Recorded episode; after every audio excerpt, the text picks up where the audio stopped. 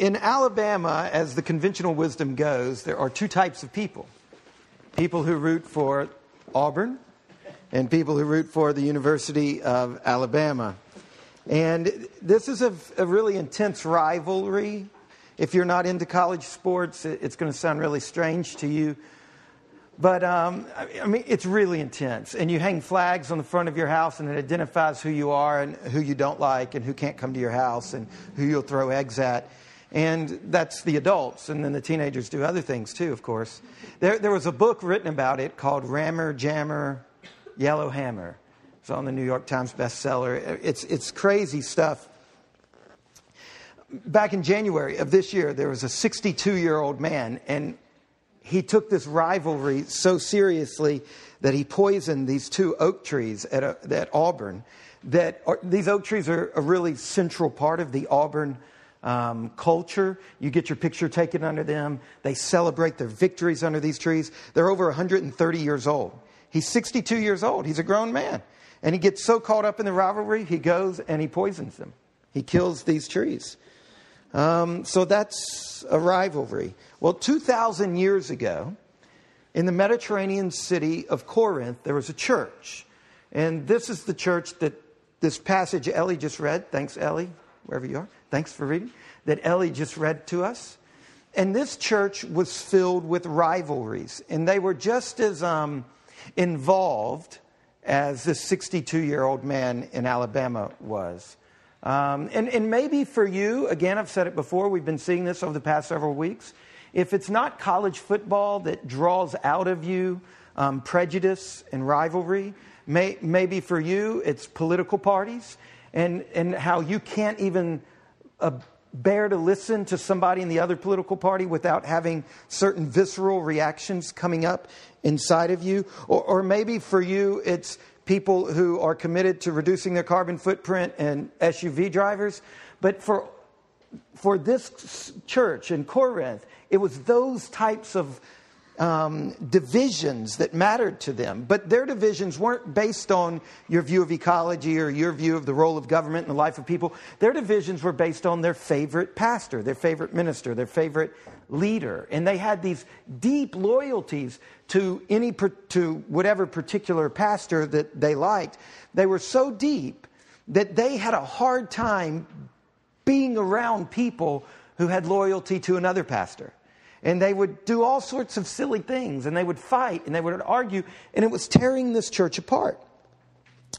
So the apostle Paul, he wrote a letter to these Christians in Corinth and like a doctor, He's prescribing a bill of health. He's prescribing how this church can get healing and move forward. And for several weeks now, we've been seeing that at the heart of his prescription is that this church has to sort out who Jesus is, who the real Jesus is. Because in that day, just like in our day, there are lots of people who claim the name of Jesus, but it's not the, the Jesus that is identified in Scripture. It's a Jesus that's their homeboy or whatever, and you can fill him in with your own favorite virtues. So Paul was saying, look, in order to be a healthy church, in order to stop your fighting, you've got to sort out who the real Jesus is. You've got to have unity around this real Jesus. Secondly, um, we've seen over the past several weeks that he said another part of your problem is that you have a misunderstanding of church leadership. And in order to be a healthy church that's not fighting all the time, this particular church in Corinth needed to sort out what the role of church leadership was. Now, this Sunday, in 1 Corinthians chapter 3, verses 16 and 17, Paul points out a third issue, a third kind of prescription that he gives to this church to get their act together. Look with me at 1 Corinthians chapter 3, verses 16 and 17. Do you not know that you are God's temple and that God's Spirit dwells in you? If anyone destroys God's temple, God will destroy him.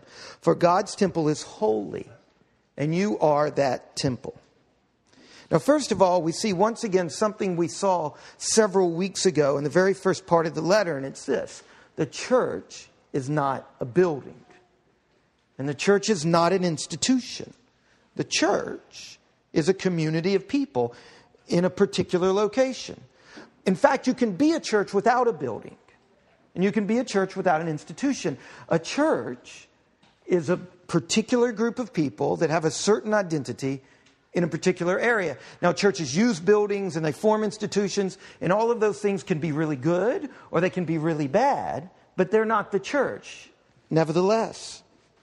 When Paul writes, he's saying, You are God's temple, not that building you meet in. You are. He's not talking about a, a building, he's talking about a group of people. Now, not only is a church not a building, but it's also not an individual. In verse 16, the verb that he uses, this was originally written in Greek, and in Greek, verbs have tenses, and verbs also have either, they're either singular or plural. The verb in verse 16 is a plural verb, and the pronoun is plural. So in the Greek language, the word you, Y-O-U, the second person plur- pronoun, it was spelled differently when it was a singular pronoun. When it was, I was talking to Shay and I said you, or when I was talking to now, in the South, we have a second person plural pronoun. It's y'all. Now, uh, whoever translated this part of the Bible, they don't know about that yet, but we're, we're praying for their sanctification and salvation. So, really, if you could translate this in a very accurate way, y'all are the temple of God, and God's Spirit dwells in y'all.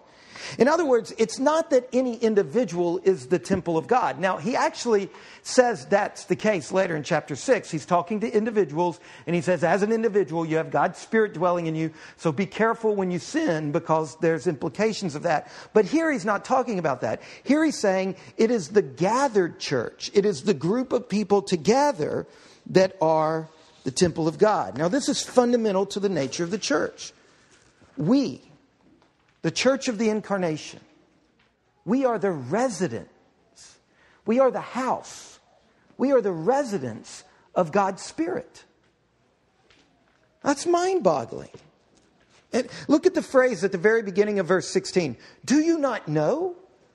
Now, if you can read Greek, when you're reading this, this is like writing as hard as he can on the papyrus, like scratching through the paper, exclamation mark, highlighting. These are really intense words that Paul is writing here. He's saying, Holy cow, how can you miss this? You gotta be kidding me that you're missing this. And it's not just a passionate phrase, he actually uses that little combination of words, do you not know, 10 times in this letter. And every time he uses it in the letter, he's talking about something that is foundational, something that is fundamental. It's axiomatic. It's, it's basic to what it means to be a Christian. It's a, it's a cardinal truth, a non negotiable issue. He, he's saying, Don't you know? He, he's saying, This is key. This is at the heart of Christianity. And what is this basic truth, this fundamental truth that the Corinthians are missing? It's that the church, the group, not any little division of the church, but the group as a whole is God's temple in the community where God has placed it. Now let's drill down into this for a moment. It's important to know and to use your imagination here. Corinth is filled with temples huge, glorious temples with all kinds of marble and ornate structures, temples that when you walk by them, they overwhelm your senses. And he's writing to this scrappy, arguing, squabbling little group of people. And he says, You know, all those buildings that, that blow you away in their aesthetic beauty and in their assault on the senses? They're impostor temples. You are the temple of the living God.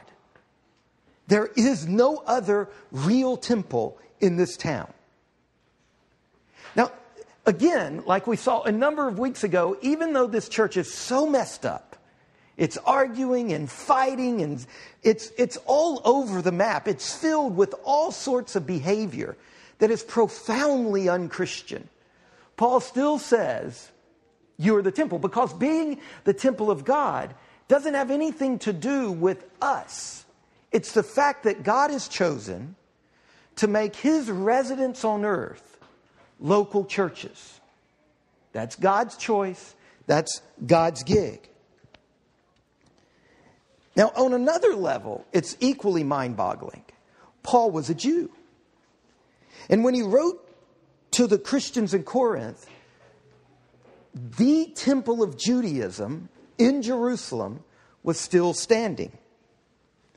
And for Paul, like all other Jews of his time, he had been raised to believe that that temple was the dwelling place of the one true living God. Now, of course, they fully understand, understood that the God who created everything could not be contained by a building. They didn't make that mistake. But over and over again, God demonstrated to them that He chose to have His presence concentrated in the one temple on Mount Zion in Jerusalem.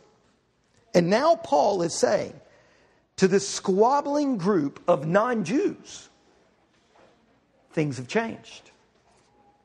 No longer is that the place where God's presence is concentrated. You are. Now, this is, this is earth shattering stuff for Paul to be saying this. In fact, when a guy named Stephen said this in Jerusalem a few years before this, the religious leaders picked up rocks and threw them at him until they killed him by what's called stoning. Paul is saying a monumental shift has occurred in the way God relates to this world. God had chosen for, for centuries to concentrate his presence in one place, but now he's dispersed himself, his presence, throughout this earth by concentrating his presence in local churches. You yourselves are the temple of God. Now look at verse 17. If anyone destroys God's temple, God will destroy him. For God's temple is holy, and you are that temple. Now, the point Paul makes here is that if the church is the dwelling place of God, then surely God will deal severely with those who corrupt and damage the local church. So Paul is saying, those of you in this church that are dividing the church, you are offending God. And you are inviting and calling down God's judgment on you because God's temple is holy. Now, that word holy, it carries two meanings. Half of what it means, we'll deal with the other half in a bit, but half of what holy here means, he's picking it up from the Old Testament when Israel had a temple, and there were certain utensils that you could find anywhere in Israel, but some of them, God said, these are holy. And it didn't mean they're morally pure. They were just like everything else in their essence. But it meant God said, use them only for my temple. Holy, half of what it means, is that it belongs to God, set apart for God's purpose. You can't go using these utensils for what you want because God has a unique claim on them. He says they belong to me. So when Paul says here, don't go messing with the temple of God, don't go messing with the local church because it's holy, part of what he means is it belongs to God. You don't walk into somebody else's garage and take their tools. You don't walk into somebody else's house and start rearranging the walls. You don't walk into somebody else's family and lay claim to things. The church belongs to God. When you mess with it, you're messing with his residence. It belongs to him. He's saying, look, when you turn the church into a playground for your own agendas, the stakes are high. God has chosen to be present in the world in the group of people that we call a church. And this is no light matter. Those who are damaging the church are interfering with God's dwelling place, and they will experience judgment. So that's what God was saying to the Christians in Corinth 2,000 years ago. And it's scripture. It's from God through the Apostle Paul to this very specific church that had some very specific, specific problems 2,000 years ago. And we're not that church. And I'm grateful that we're not that church. I mean, we are blessed with an incredible unity and harmony in our church at this point in time. I'm not saying that things are perfect, but by the grace of God, we are not struggling with those issues. And yet, this is God's word. And it's God's word to us. And so we need to listen for what God is saying to us through his word. First of all, God is reminding us that this church is his project, not ours. And there's a very real threat we face. You see, whenever you come to a church, especially when it's just getting started and you're so excited, you find a church finally that looks like the kind of church you've always wanted to have. So finally, you found this church that's doing this right or that. We can inadvertently, by accident, project our plans onto a church. And none of us can know where this train is headed. This is God's project. I mean, we cannot know what this is going to look like in a year, or in two years, or in three years. And so we've all got our places in this church where we're serving the church, where we're working for the church, where we're trying to bring our gifts to the church. But we need to know that whenever we're serving the church and we're working on something we really love, we need to know it's just a chore assigned to us by God, and He can change our assignment at any moment. He can take you out of something you value so much and put somebody else there. That's what he did with Paul. Paul said earlier, I planted, and then God took me away and he brought Apollos in, and Apollos watered. Paul was there for 18 months. And then God said, Leave. I, I, want Apollos to come in. Look, we can't lay claim to this thing. We've got to hold this church with an open hand, and we've got to let it go where God wants to take it. And we've also got to be realistic that it might not be anywhere on our radar where God wants to take this church. It's God, it belongs to God, it's His project. If we try to control this church, we are in danger of setting ourselves against God. And that is a dangerous place to be. Now, this brings up a second point. we cannot overlook the threat in this passage that God makes. You know, we like to talk about the grace of God and the soft side of God and the safe side of God, the God that we can run into his arms, you know, no matter what we, how bad we've messed up. The God that Jesus talks about in, in the story of the prodigal son, the wedding father, when the son who's been just totally messing up comes running home and he goes to apologize to the father and the father interrupts him and says, don't even worry about that. I love you. And he throws a huge party. We love that side of God. But there is also a wrathful side of God. And it comes out clearly in this passage. It is really dangerous to mess with God's residence. It's, so it's so important that this unity, this harmony that we are enjoying and experiencing now, it is so important that we know our adversary, the devil, is like a roaring lion. He will try to devour us. And one way that uh, the devil devours churches is he gets people to set themselves against God. Because if he can get you to do that, then God himself will destroy you. That's what this passage says. I, I, mean, here's a church that is fighting and squabbling, and we see that God says, I will not tolerate your pride and your divisiveness. This is the strongest warning in all of the Bible against those who would take the church lightly and destroy it.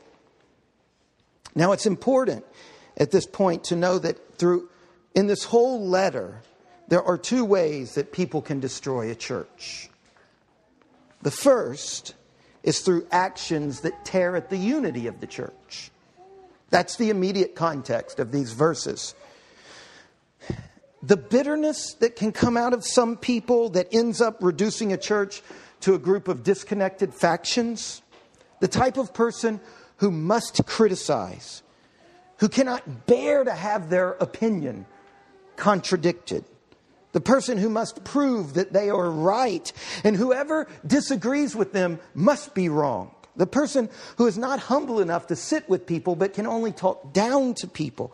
This person who insists that whoever disagrees with them is wrong. That's what we're dealing with here. And God will harm you if you act like that in a church. But in this book, there's another way, there's another example that comes up later of how a church is harmed. And we'll see it over the next several weeks. It's when we see that a church, instead of having a real and godly unity, they have a false and cowardly unity. See, you can elevate unity to trump everything. And that is not the case in this book because the example is Paul himself is writing to them and saying, I'm stirring the pot. I mean, Paul is very provocative. See, he's not laying down and saying, let's just get along, please get along, please get along, stop arguing with each other. He's saying, no, do the right thing. And there's a little bit later in this letter where we see that there's somebody who is involved in a terrible sin. A terrible sin. And Paul says, you've got to kick them out of the church because they refuse to repent of that sin. You see, in other words, you can't use this teaching on unity to become some virtue that trumps everything. There's a true godly unity, and there's a false and cowardly unity. The kind of unity that occurs when people refuse to stand up and take sin seriously. Now, it takes wisdom to navigate these two extremes, but still, we've got to honestly admit this is what's going on here. The word destroy in verse 17, it's a unique word in the New Testament. It's, it's, it's hardly ever used. I don't even know of another place, in fact, that it's used. The Greek word in the New, of, of God's judgment. It's got two meanings. In fact, some of your Bibles probably translate 1 Corinthians chapter 3, verse 17. They probably translates this word differently within the same verse. Some of your Bibles might translate it as corrupt one time and destroy another time. The word actually means both to corrupt and to destroy. What's going on here is the idea that there are people who destroy a church by corrupting its unity, either through being divisive or between tolerating sin they, they corrupt what is holy and what is good. And this is what Paul is saying. He's saying that in corrupting the church, there comes a point where the corruption crosses the line from corruption into destroying the church. And when you cross this line, God will destroy you. See, right in verses 10 through 15 of chapter 3, he said there's two kinds of builders those who build with gold, silver and precious stones, those who build with wood, hay, and stubble. He said, You can build the church in a foolish way so that it's not really wise. And he says, There you'll pass through the fire. What's this in verse 15? You'll pass through the fire. You'll be judged, but you won't be destroyed. In fact, he says, You will be saved, just barely. But then in 16, he ratchets it, ratchets it up a notch, notch and he says, Look, none of you are guilty of this yet. You are corrupting the church. There is a fine line between corruption and destruction. And when you cross that line, God will destroy you. Yikes. So, whether someone is corrupting the unity of the church through being negative and bitter, or they're corrupting the unity of the church by not taking sin seriously enough, either route is dangerous. And the result scares us. We don't even like to think about it. But let's go back to verse 16. You are God's temple, and God's Spirit dwells in you. Now, here's another thing I think God is saying to our church this morning it's this the reason that it is so good to be in this church right now is because God's Spirit dwells here not because of anybody's particular gift set.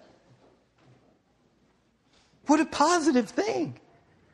This is the reason that when we show up together and worship God together, this is the reason that so many of you are talking to me about how your life is changing.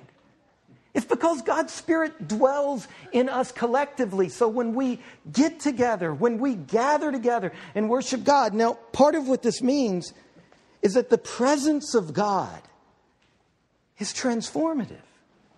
I was reading a book this past week, and the guy said, Presence is a delicious word. because it points to one of our truly great gifts. Nothing else can take the place of presence. Not gifts, not telephone calls, not pictures, not mementos, nothing. Ask the person who has lost a lifelong mate what they miss the most. And the answer is invariably presence. When we are ill, we don't need soothing words nearly as much as we need loved ones to be present. What makes games and walks and concerts and outings and myriad other things. What makes them so pleasurable? Presence. You see, part of what is great about our church is this is the residence of God. And it's not just our church, it's all of the other local, genuine churches in this area. If you don't have a church, that you are committed to and faithfully gathering with that church week after week, then find a church. Because there is a way that God is present to you in worship that He chooses not to be present in any other way. He could have, but He doesn't. Now, a fourth issue for our church. Since the Spirit of God is present in our midst, then we must learn to live lives that are holy. And it takes learning to do that. We must learn to live lives that are holy. Look closely at verse 17. If anyone destroys God's temple, God will destroy him, for God's temple is holy. And you are that temple. Remember, I said holy has two meanings. One is this belongs to God, don't go taking it for yourself. The other is pure, morally pure.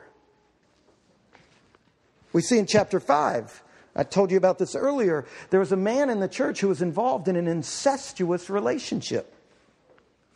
He was having an affair with what appears to be his mother in law or his stepmother or something. And the fact that the church is where the Spirit of a holy God dwells, Paul says, means you've got to deal with that. Not because you're better than other people, but because of the greater reality of the presence of a holy God. Now, look, when we realize that the nature of our church is that our church is a temple of God, we see that anytime we are playing with forces that threaten the holiness of God's temple, we're in effect pitting ourselves against the Holy Spirit. And we as a church must learn to vigorously and wisely pursue holiness. Finally, one last thing. It is foolish to limit the Spirit of God to holiness, to purity. In other words, as we as a church reflect on the fact that a church is the temple of God, and the way God is present to a church, it says here, is by His Spirit, then we as a church must be open to manifestations of God's Spirit. Now, in chapters 12 and 13 and 14 of this same letter, we see that the Corinthians have a serious problem with manifestations of the Spirit. They love it. They like flopping around and jumping around and speaking in tongues and doing all kinds of stuff that you would look funny if you tried to do it in this room this morning. And they were gaga goo goo over all of this stuff.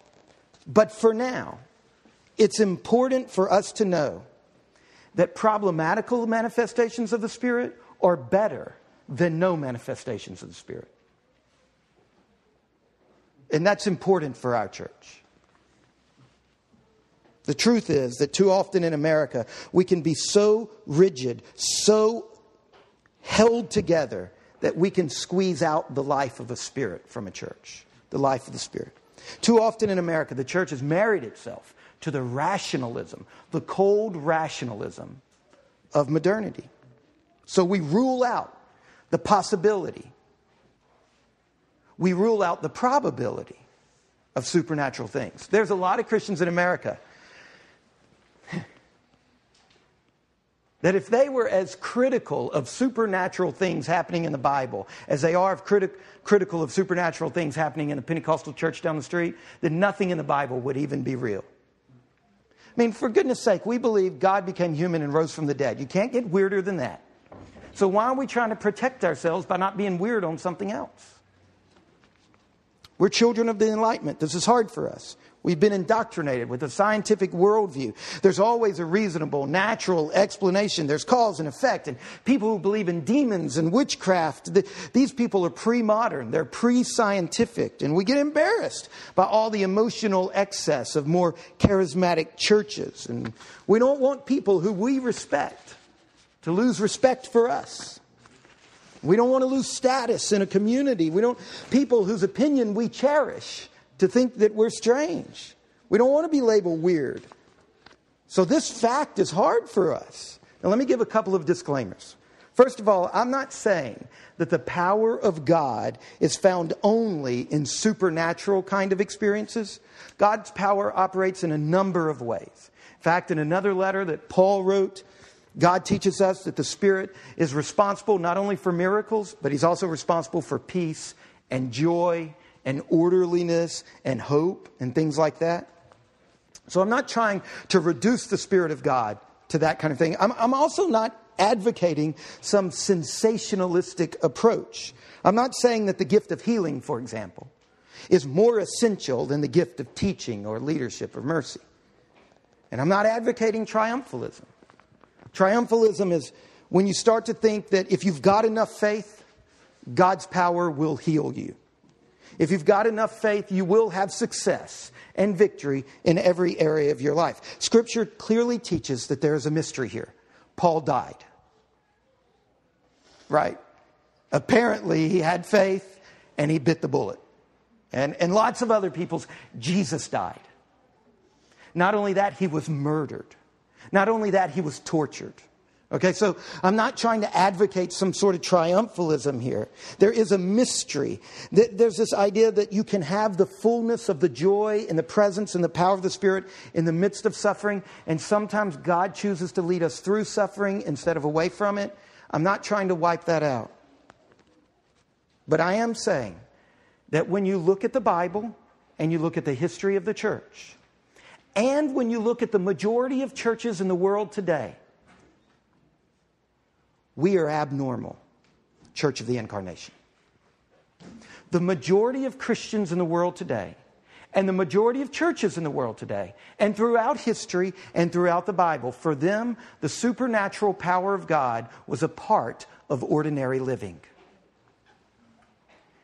Life for them was naturally supernatural, not exceptionally, on occasion, when you desperately need it. And we as a church need to grow in this area.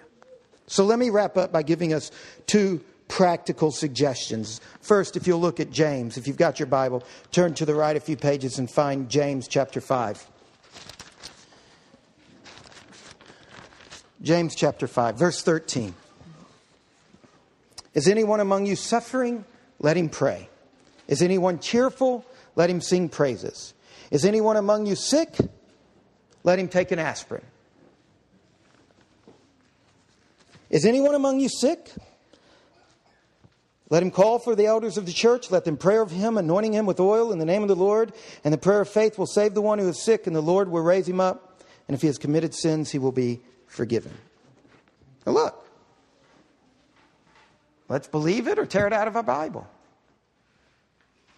If you have a spiritual or physical or financial need, Ask the church to lay hands on you and anoint you with oil and ask God to heal you. Yes, that would be weird, but really now, is that weirder than somebody rising up from the dead? Is that weirder than a virgin teenager getting pregnant with the God of this universe? Is it weirder than any other host of issues we believe? No, it's not. It's not. If you're sick and you're at home, call on us. We'll come to your house and anoint you with oil. And the next time you're in a small group and y'all are sharing prayer requests, if somebody's sick, find some Crisco, put it on their forehead, lay hands on them, and ask God to heal them. One other thing naturally supernatural. That's what, for most Christians, most of the history of the church and most of the world right now have found to be true in your small groups, And when you're gathering together with other Christians and you pray, begin to think about prayer not just as you talking to God, but God talking back. And, and, and imagine that God delights in speaking to his children through his children. And when you get finished praying, ask each other Did God say anything to anybody? Now, look, it might be last night's pizza. You might be confused. It might be just some weird mood you got or a hobby horse that you like to ride. But it might not be. It might be the voice of the living God. God delights in speaking to his children through his children. We've got to cultivate an environment where we are open to the Spirit of God manifesting himself. Now, look, every time God speaks through prophecy or something like that in the Bible, there's always accompanied by the gift of discernment. We don't put the same level of authority in something that Alec says God said to him as we do in what the Bible says. Alec is not infallible, the Bible is. But God is not dead, and he's not stopped speaking. And I believe with all of my heart, God will speak to people in the way they're available. Why would God talk to me in Russian? I wouldn't know what he said. You know why God doesn't speak to a lot of us in dreams? Because we wouldn't know it was God and we would ignore it like it wasn't God. I've got a friend, he's a Pentecostal from South Africa. When he needs to hear from God, no, I was raised a Baptist. I'm a good Baptist. If I need to hear from God, I read the Bible. He, if he needs to hear from God, no lie, he takes a nap. I've been around him. He said, Aubrey, I've got to hear from God. I'm like, well, let's read the Bible. He says, no, I'm going to sleep. Because he believes God speaks in dreams. And guess what he does? God's not going to speak to Zoe and in Zulu because it would be a waste of God's breath. And God doesn't speak to a lot of you in your dreams because it would be a waste of his time. Because you're not even open to that being God. God normally, now God can crack open a tomb, he can do whatever he wants, but normally God speaks to us in the ways that we're available to him normally. So for Baptists, they hear from God a lot in the Bible. And for my friend in South Africa, he hears from God in his dreams. Now, look, whether you're a Baptist reading the Bible or my friend from South Africa, you can be wrong. Right? Restricting the voice of God to the Bible doesn't guarantee you against getting some kooky idea and drinking red Kool Aid and dying. You've still got to have mature discernment and insight. In other words, restricting the voice of God to the Bible doesn't eliminate subjectivity from what God is saying. So why are we scared to open ourselves up to other reasons, other avenues? We'll measure it all against the Bible. So, to be a healthy church, we must remember that a church is God's temple in the community where God has placed it. And it is God's temple because God's Spirit dwells there. Let's pray.